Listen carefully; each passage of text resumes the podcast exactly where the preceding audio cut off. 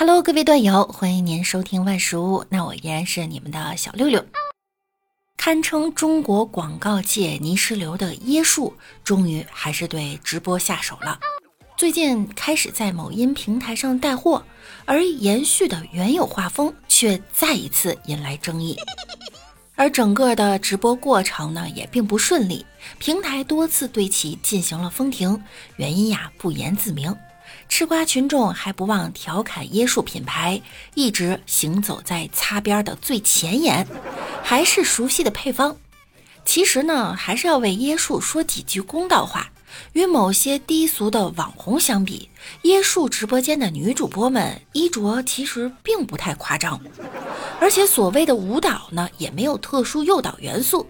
同时，最重要的一点是，她们都有着九十年代美女的特征，不是满大街的蛇精脸，也不是生硬的整容鼻，或者呀是一脸的玻尿酸。这样的审美在网红时代不应该是一股清流吗？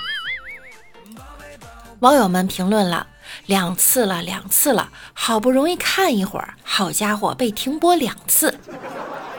也有网友说，也就纳闷了，别人的广告也是美女跳舞，为什么到椰树这里就不行呢？到头来总发现什么都会变，椰树的审美是不会变的。另外啊，还有网友说椰树的包装很低俗，很容易让人通过女模特而浮想联翩。但是人家完全符合广告法呀，也经过了工商部门的审查。而最近大火的小游戏《羊了个羊》，期间玩游戏能挣钱的广告，这不就是公开诈骗吗？而且还是堂而皇之。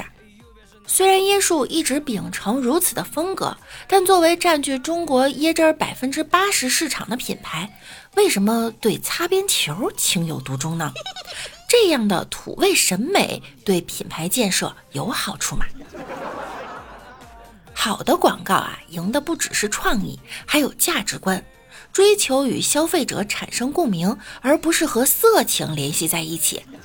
而那些热衷于打擦边球的广告啊，即使一时效果轰动，最终也会遭到人们唾弃，也往往呀是被骂火的。以前三六零借条的一条土味广告被网友们骂疯了。在视频里，一个身材矮小、衣衫褴褛的中年男子提着一方猪肉，带着一个年轻高挑的空姐回家。一开始，空姐不嫌弃男子的外貌，也不在意他的家境，只关心对方在三六零借条上有多少额度。发现对方不知道三六零借条是什么。空姐呀，便一脸嫌弃的表示我们不合适。直到男子申请额度后，空姐儿才满意的跟他回家了。这条短短几十秒的广告可谓是集各种歧视之大全啊！女性职业、物质要求、贫富差距、年龄鸿沟、城乡双轨、身材样貌，一条广告把这么多歧视全展现出来了。三六零牛。被网友骂上热搜后呀，三六零借条出面道歉并下架了这条广告。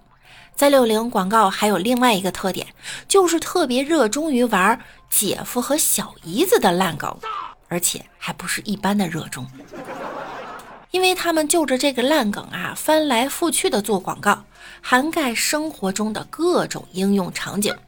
当然，主旨是不变的，就是小姨子趁姐姐不在或者睡着的时候，态度暧昧的向姐夫撒娇借钱，然后引出三六零借条，每次都是同样的套路，台词都不带变的。要不是镜头切换的足够快，我都怀疑你进来的一瞬间呀，要跳到你姐夫的腿上了。最过分的是呢。你姐都睡着了，你还闯进人家夫妻房间，在床边靠近你姐夫借钱，你的时机能挑的再好点吗？其实椰树椰汁儿的口味呢是独一无二的，而且呀不添加香精防腐剂，也不用椰浆代替。所谓的椰浆就是椰肉的榨取物，它没有科技与狠活呀。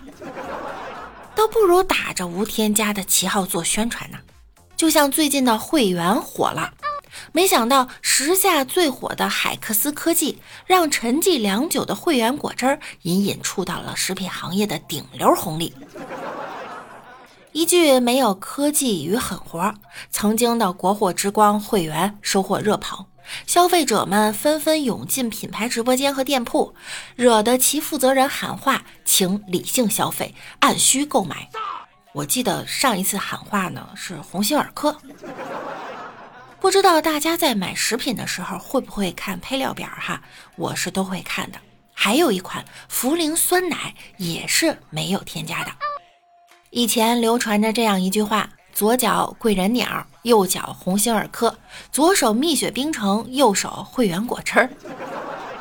想起汇源老总宣告破产时说的一段话：我们一直选用鲜果榨果汁儿，不知道什么原因就垮下去了。